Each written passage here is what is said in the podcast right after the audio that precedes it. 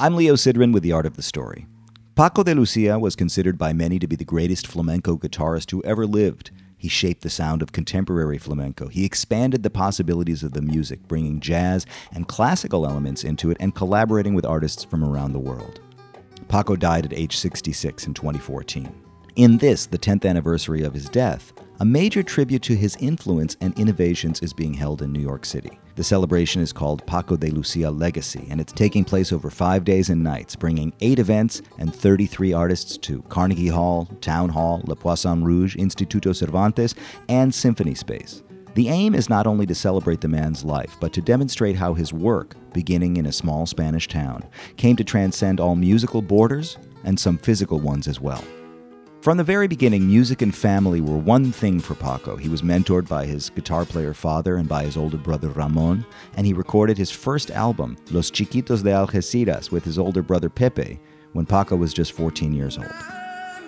As his career unfolded, he built relationships with musicians that mirrored the intimacy and intensity of family. Longtime Paco de Lucia collaborator Jorge Pardo, who is among the artists who are traveling from Spain to New York this week, told me. Of course, for me, Paco is not just a musician, he's my older brother. So it's very difficult to separate emotional and musical.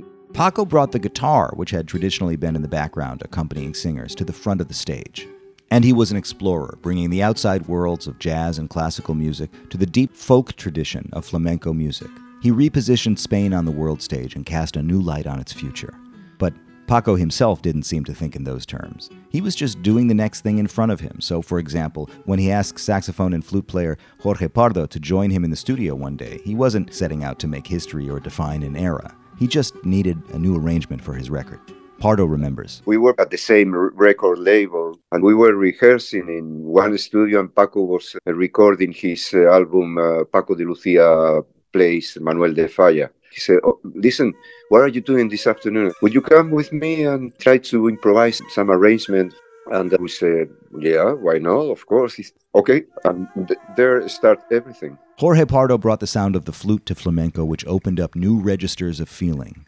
But he hadn't started out thinking about flamenco as his primary interest. In fact, he says that it was only after hearing Miles Davis experiment with the Spanish musical forms, particularly on the album Sketches of Spain, that he realized the richness of his own tradition. He told me Then you realize that, wow, that music is being seen from great musicians from abroad and they are doing something. So we are fool, we are silly with our music. Uh, somebody else has to do it, and we have it here on hand. This week, the Paco de Lucia legacy will be a truly historic gathering of flamenco musicians, friends, collaborators, disciples, and artists who were influenced by Paco. It's an unprecedented convocation of Spanish musicians in New York, and it's a family reunion as well. I'm Leo Sidran, WBGO News.